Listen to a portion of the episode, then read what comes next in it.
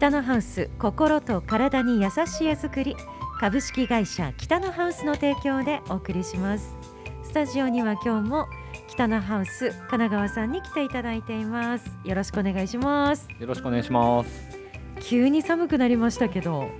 寒いです。暖房どうしてますか？お家。いや今日は朝さすがにエアコンつけちゃいましたね。暖房機能。暖房機能をつけちゃいましたそうですよね。まだ蓄熱はオンにはしてないです。まだまだしてないですね。ですよね。まあもうしばらく10月はちょっとエアコンでまあ少しだけいる間だけとかっていう形でどうしようかなっていうところで、ね。はい。こんなに急に寒くなるなんてね。そうなんですよね。本当急になんで。そう。朝寒い。いや本当そうですね家出て まあ家出てというか起きた時点でもう寒いってそう空気が違うんですよ。違いますね、うん。ちょっとなんかこう空気というか湿度自体もなんかこうちょっと乾燥しがちにもうなってきてですね。なんか朝こう顔がこうなんか突っ張るというか、うん。なんかカサカサなうん。感じがするから、あね。れもうこんな季節かと思いながら本当に早いですねねえそうこうするうちに、まあ、蓄熱暖房機をいつオンにするかっていう問題とそうです。あとはタイヤはい。をいつ変えるかっていう問題がだんだいぶ迫ってきました。そうですよね。なんかタイヤの値段も上がるだとかなんだとかって冬タイヤ。なんかそんな話がちらほら聞こえてくるので。いやなんか会社のタイヤとかもちょっと見直して早期で予約しないとなって思いながら。今年はいろんなところが寒い。いや本当そうですね。本当いろんなとこが寒いですね。まあどんな冬になるかまだね分かりませんけどね。うん。気をつけていかないと。そうですね、うん。はい。気持ちだけではあったかくい。ならきたいそうですね。気持ちだけは本当あったかくいきたいんですけど。本当に要所要所で現実を見るとちょっとなんか寒くなってきちゃう本んで当ですよ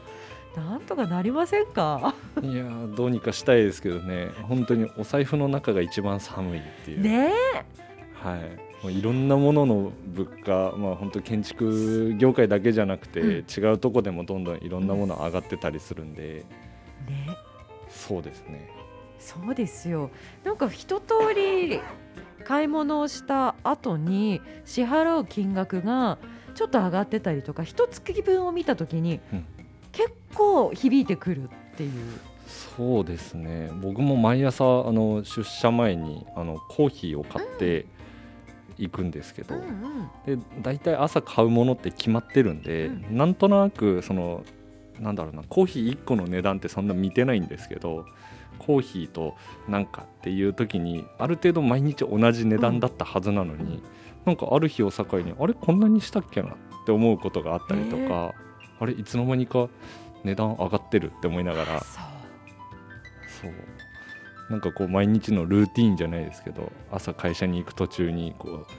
コンビニに寄って同じコーヒーを買ってっていううんうん。いいですね。中でその出す金額だけがちょっとルーティンからそれてるっていう。おや？親っていう。ことは最近感じてやっぱりこうまああのいろんなところで、まあ、値上げだったりとか物価の上昇ってのはあるんだなって思いながらお財布の中身は変わらないなって思いながらそうなんですよね今多分世間的な事情としてそこが一番辛い部分じゃないかなと思うんですよね。そう差し引きでそうなんですよね。減っちゃうっていう、はいね増えてればお財布の中が増えてればね気持ちよく出しますよねそうなんですよね。んどうしようかなっていう。ねでもここのバランスがまだ今日本が取れてないところなので、もっと経済が回っていって、うんお財布の方が増えるようになっていくちょっとまだ今我慢の時期はい、なのか我慢の時期ですね。と思ったり、はい。我慢が続かないでほしいなっていういやそうですね。この我慢がいつまで続くんだろうっていう見通しが立てばまだいいですけど。そうそうそう本当ですよねでも見通しが今度立っちゃうと今そのなんだろう経経済的にはこうみんな抑える傾向に出ちゃうから、そうなるとまた今度回らないなんか悪循環みたいなのも出てきちゃいますし、そうですね。いわゆる買い控えっていう。そうですね、そうね。うん、難しい。もう僕も経済詳しくないからあれですけどすごいなんかそこら辺って難しいなって思いながら、本当に。本当ですね。はい、本当にこうなんかお金ってこう回らないとそうそう、ん、っていうとこもあるけどじゃあその自分の持ってる分が変わらないんであれば回すこともできないしそう。そうそうそいうう。ねうん、え。そうですね。いやもうちょっとちゃんと勉強するんだったなって思ったりします。いや思いますね。はい。で今日はですね、CA さんからメールが来てましますて先週の土曜日は気温が高くてはいそうでしたよね。30度近くまで上がった急にガクッと上がって暑いってなったと思ったら今週あれっていう。この気温差何なんだっていう、はい。今日は気温が寒くて重ね着をしている。はい。この気温の落差ウォーキングでも手袋着用するタイミングかもです。あーそうですね、そうですね。手袋必要ですねうん、もう必要になってきてますね。あ朝こう出社してくるときに、あのうちの社員がこうまあみんなこうある程度の時間にこう出社してくるんですけど、こうやっぱりコート着て来る人を見るとあもうそんな時期かって思いながら。ある。私もそう思いました。ブーツの人を見てそんな時期か。あそうですね。そなのでなんか本当に一気に寒くなって、まあ、秋がすぐもうなんか冬っていう感覚になってくるのかなと思いますね。うなんか寂しくなりますよねそうなんですよ、ねまあ。別にあの冬だからといってこうなんかこう暗い気持ちになるわけじゃないんですけど、なんか寒さっていう、はい。っ雪とかてなるとそうですね。ちょっとなんか気持ち的に寂しくなっちゃいますね。なんでしょうね、は当たり前なんですけどね。い、そうなんですよね。もう毎年こう通過してきてるとこなんですけど、そう覚悟ちょっと決めるっていう、はい。その気温と覚悟がこううまく相まってないとそいううか、そうだからですねきっとね。そうですね。そうだそうだ。でねプロ野球ペナントレース終了しましたね、はいファイターズは検討しましたけど結果は厳しかったです。はい。でもプロ野球好きとしてはとても印象に残る年になりました、うんうん。平成およそ30年の歴史で1人ずつしか出なかった完全試合と、はい。三冠王の達成を見れたこと。いやすごかったですね今年。こうシーズン通して見ると。ねえ本当に幸せなことだと思います、長年記録を更新できなかった村上選手の5打席連続ホームランうん。も本当に見事でした、まだ22歳ですもんね。ホームラン56本で家をもらえるとは。はい。都内での3億円の住宅と十勝での3億円の住宅はだいぶ違うと思いますが神奈川さんがお越しでしたらはい。北のハウスさんで3億円の住宅を頼んだらはい。どんな住宅が建つのか ぜひ聞いてみてください。えー、どれぐらいなんだろう僕もあの今まであのこの北のハウスにいてあの3億円の住宅っていうのを手がけたことがないんですよね北のハウス市場でもまだないので 皆目見当がつきませんっていう答えになるかなまあうん、東京の方での、まあ、3億円って、まあ、あのすごくこう細かい話になると、うん土地建物込みでなのかそっちですよね。家だけでかそう上物だけで3億円ってなるんだったら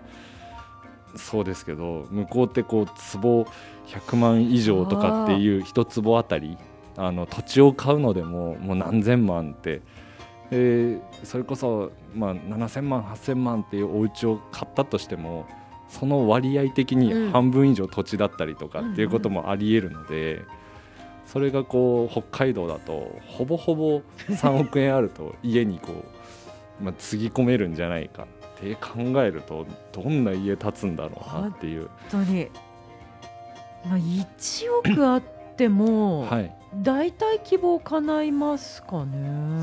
そうですね。どれぐらいの家が建つんだろう1億円って。ねまあ、あとはその広さにこだわるのか設備だとかそういったものにこだわるのかでこう一概に1億円だから2億円だからこの広さが立ちますっていうことではないと思うんですけど。どこに重点を置くか。そうです。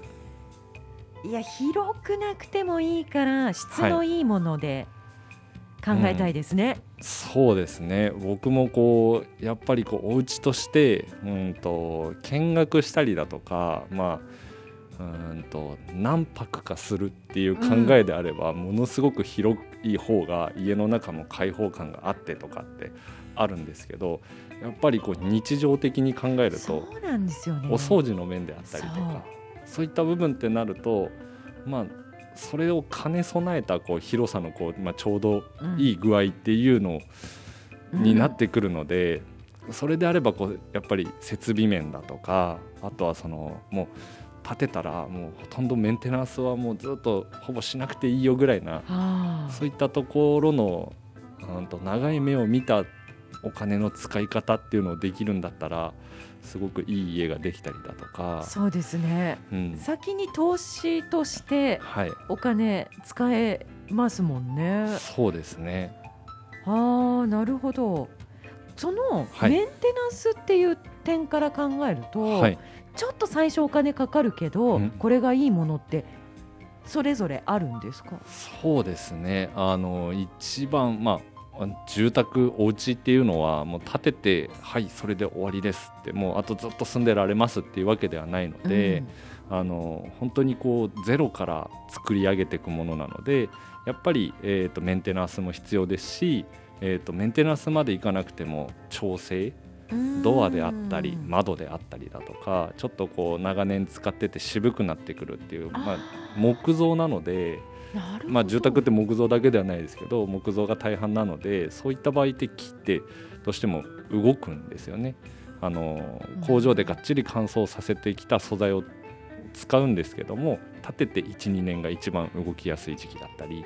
その後も全く動かないってことはないので、うん、そこから出る歪みによって生じるドアがちょっと開きづらくなったりとか、うんうん、っていうのもありますしあとは外壁とかそういったものに関してもうんと塗り直しだったり、うん、うんと張り替えだったりっていうのもございますし、えーと、あとは住宅の中についてる電子機器っていうんですかね、まあ、ボイラーだとか燃焼系のものであったり、はい、まあ、テレビとかも一緒ですけどエアコンだったりとか。うんうん。っていうのも住宅って長年持つってイメージですけどあくまで家電製品みたいな電気製品になるので寿命がある。寿命はどうしてもその今だったら機械ほとんどが機械なのであの中の基板がダメになってしまうので基板交換するとかっていうメンテナンスも出てくるのでやっぱりまあ電子部品に関してはまあ10年に1回とか、まあ、長く持てばこう15年に1回とかっていうのがメンテナンスではかかってきますし。はあ、しかもその電気類って結構、はい当たり外れがあるってそうですね。言いますよね、うん、なので同じく工場で同じこう生産ラインで作られてたりするんですけど、うん、うん、あの今ある LED の照明とかに関してもあの同じお家についてるやつでも先にこう行ってしまわれるものもあれば、うん、ずっとついてるよねっていうのもあれば、うん、になるので本当に一個一個個体差っていうのがどうしても出てはしまいますし、そのうちの電気のなんか使用量だとか付け方によってもなりますし、うん、なので、まあ、あとはその最終的にこうお家を建てるってなった時にあのその時建てれる予算をかけれる部分っていうのはどうしても出てくるんですけど、うん、まあ、あとはその部分とあとはそのメンテナンス費用っていうのはしっかり見据えていかないと、うん、うん、あの建てては終わりではないので、うんうん、そういった部分でうん、メンテナンス費用っていうのはあの最初に考えておくのは必要かなと思いますね。うん。じゃあ3億円のお家を建てるんだったら、はい、メンテナンス費用は避けておいて。そうですね。が最初にあの、まあ、そうですね。メンテナンス費用でどうしても最初にできないものっていうのもありますしそれは避けといて であとはなるべくこう素材としてこう長持ちするものであったりだとか、っていうのを、うんと使っていただくっていうのも一つ手かなとは思いますので、なので、まあ、究極を言えばそんなにこう大きくなくてももうメンテナンスフリーの家っていうのができるのかな、うん、まあそうですね。僕らの業界でもあのメンテナンスフリーとかっていう言葉はたまにあったりはしますけどなかなか言い切れない部分っていうのは僕らもありますし新しい素材が出てきてそういった言葉がついてたとしてもまだわかんない。まだわからない。本当ここ45年前に出たやつでメンテナンスフリーですって言われたとしてもいやーって僕は疑ってかかっちゃうんですよね。そうですよね。10年、うん。20年経ってみないとそうわかんないですよね。どうしてもメンテナンスだとか調整って長く持たせるためにはしていかなきゃいけないですし、うん。まあ、住んでる人が我慢すれば別別ですよね、まあそうそうですね。もう雨入ってこようが。あの雨降ったらうち雨漏りしますって我慢すればメンテナンスフリーにはなるかもしれない。ね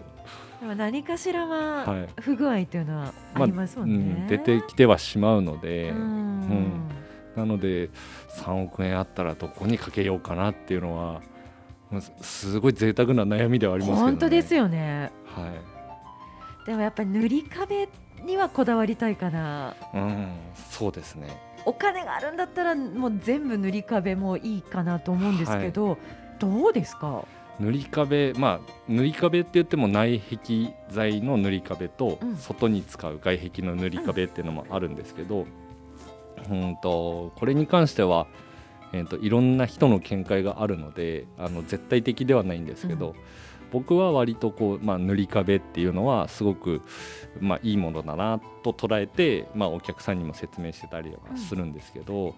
まああのまあ、塗り物になるのであのつなぎ目っていうのがすごい少なくて、うん。まあ、コーキングっていうものが、えーまあ、使わなくても済むかなっていう部分では、まあ、割と長持ちはするかなと。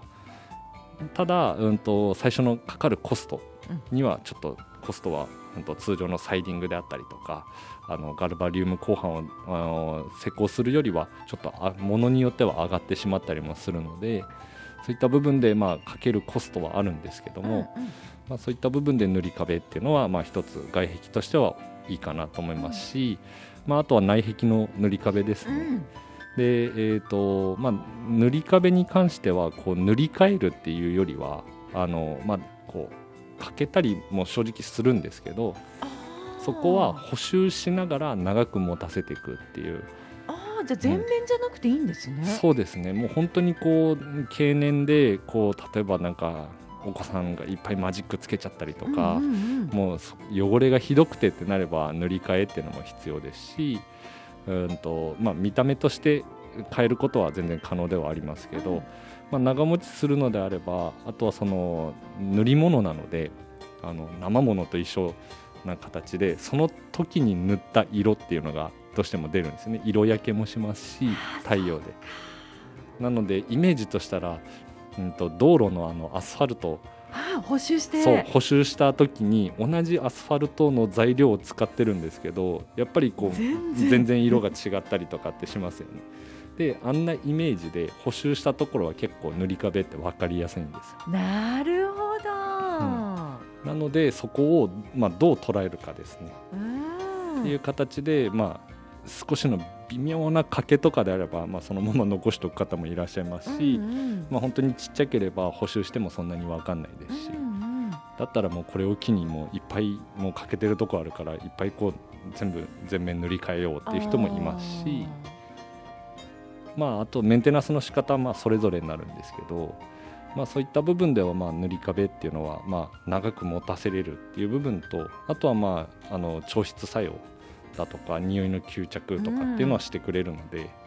うん。いいですよね。すごくいい素材かなとは思いますけどやっぱりいいものはちょっと価格が。ねでも3億円なんではい。いいです。ありがとうございます。ご採用いただきまして。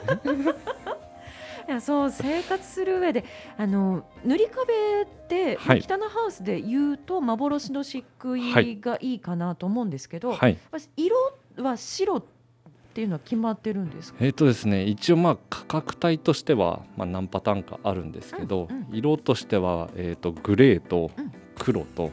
えー、とご用意できるかなと思います。ただうちも幻の漆喰で、えー、と色付きを施工したのは本当に何件かっていうところですね。す一か番最初の方に漆喰の黒っていうのを使って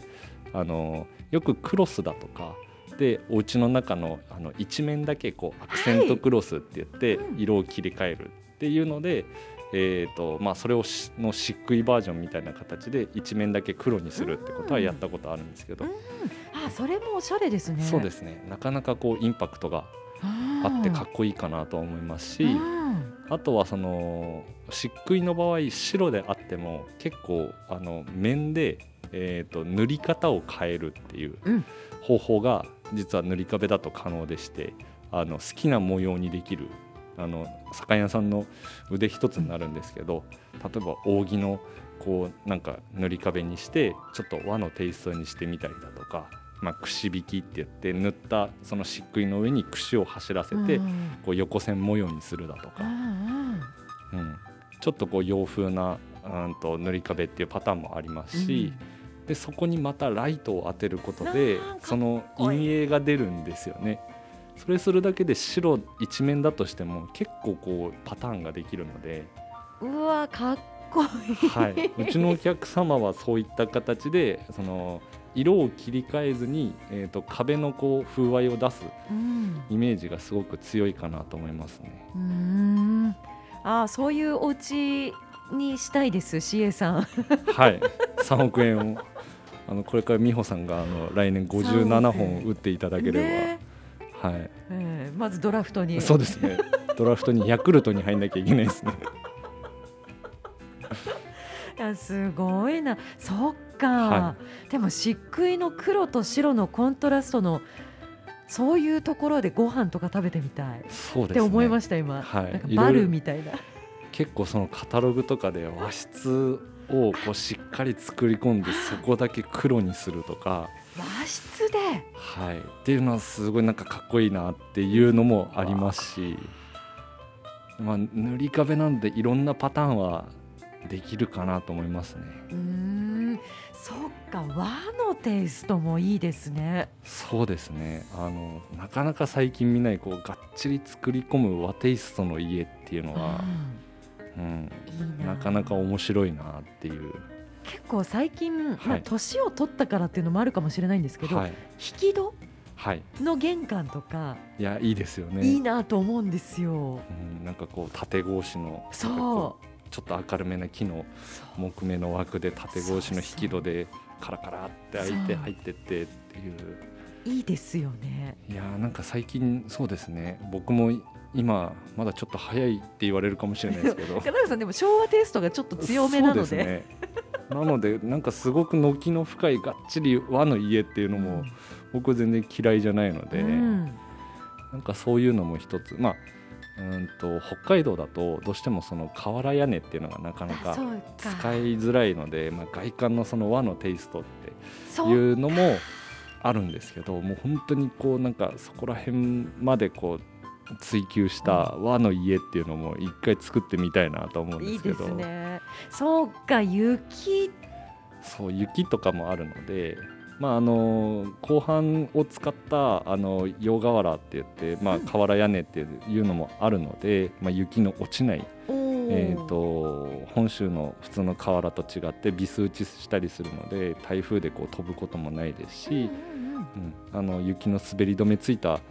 瓦材っていうのもあるんですけどじゃあ見た目的にはやろうと思えば？やろうと思えばできるんですけどいかんせんそこのがっちりの和のテイストまでやるとコスト的にもぐっと上がるので3億円あるんで。やりますか？ってことですね。そうですね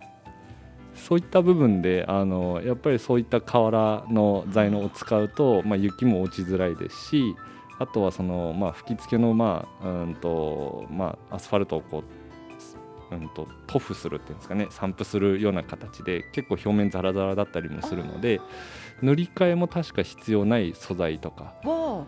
うん、っていうのもあったりもするのでそういった部分で見た目とメンテナンス性に兼ね備えた材料っていうのもありますし、その分最初が初期投資が。はい、でもななるべくこう後からのメンテナンスかけないってなると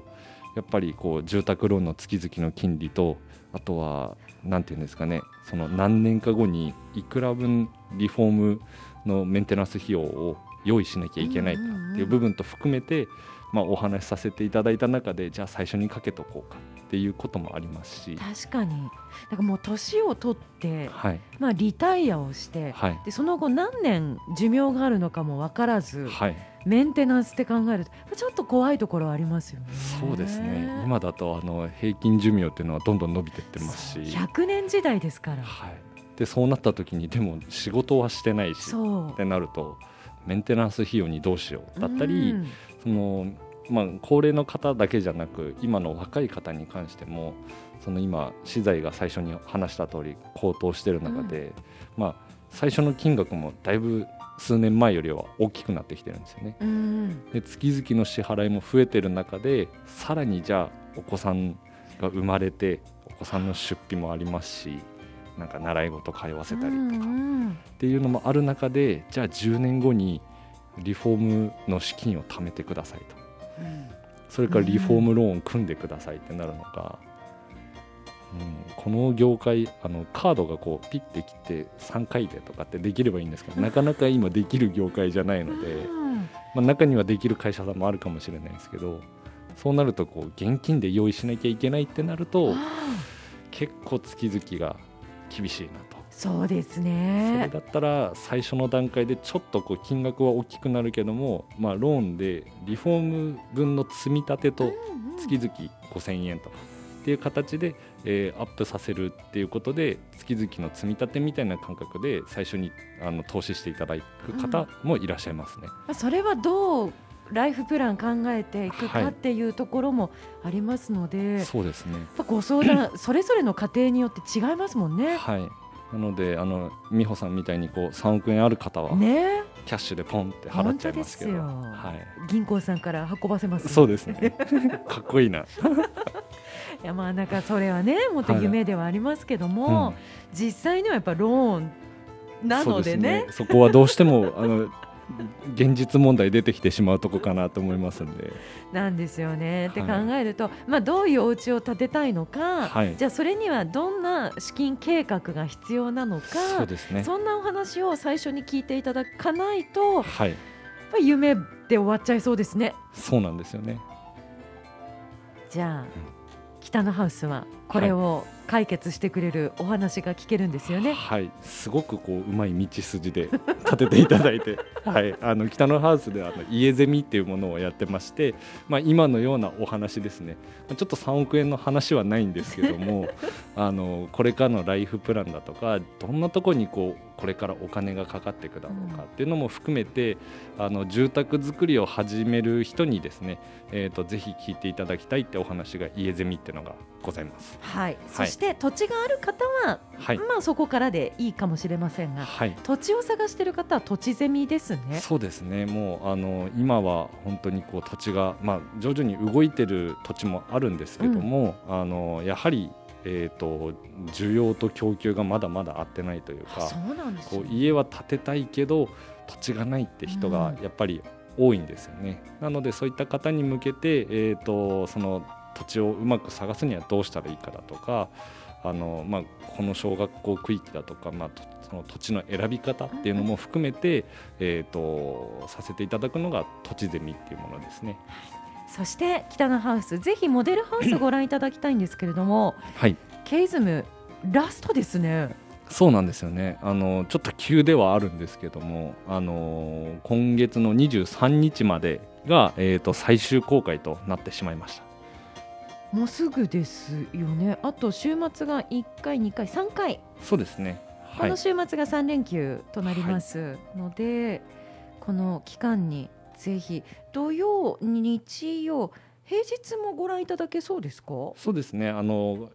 完全な予約制にさせていただいておりましてあの平日見たいっていう方でもあのご希望いただければあの調整してあの平日もご覧いただくことが可能です。はいこちらの K イズムラストいよいよラストの公開ですのでは K イズムちょっと簡単にご紹介を。はい、あのケイズムに関しましては、まあ、北のハウスのオリジナルの、えー住宅になります。あのその名の通り北のハウスイズムと言いまして、えーまあ、北のハウスも三十数年になるんですけどもその中で培った、えーとまあ、間取りですとかあとはそのなかなか間取りだけでは見えない、えー、光の取り方とか、うん、窓の視線の取り方っていうのを、えー、と一つにこうギュッと凝縮した、えー、一つのベースプランとなっておりますのであのそういった部分で、あの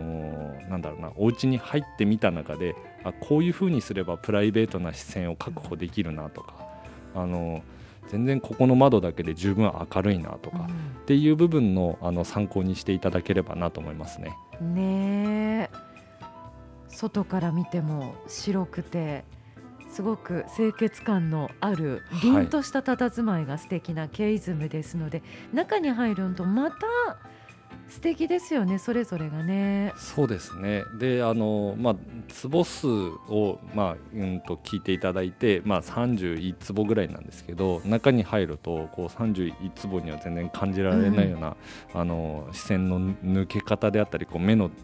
うん、と視覚の使い方ですね。あとはまああの一つ一つの動線がゆったりとしているので、うん、そういった部分で31坪を感じさせない、えー、まあ失礼にはなってるかなと思いますのでそこら辺もあのちょっと注目ポイントとして来ていただければなと思いますね。北のハウスホームページがありますこちらから見学のご予約いただくことができますのでぜひまずは北のハウスのホームページをご覧ください。でこの週末すぐ見たいよっていう方はお電話でお願いいたします、はい、こちらもあのフリーダイヤル012050の5678 012050の5678番こちらまでお問い合わせください。今日も北のハウス住宅事業部神奈川さんにお話をお聞きしました。ありがとうございました。ありがとうございました。北のハウス心と体に優しい絵作り株式会社北のハウスの提供でお送りしました。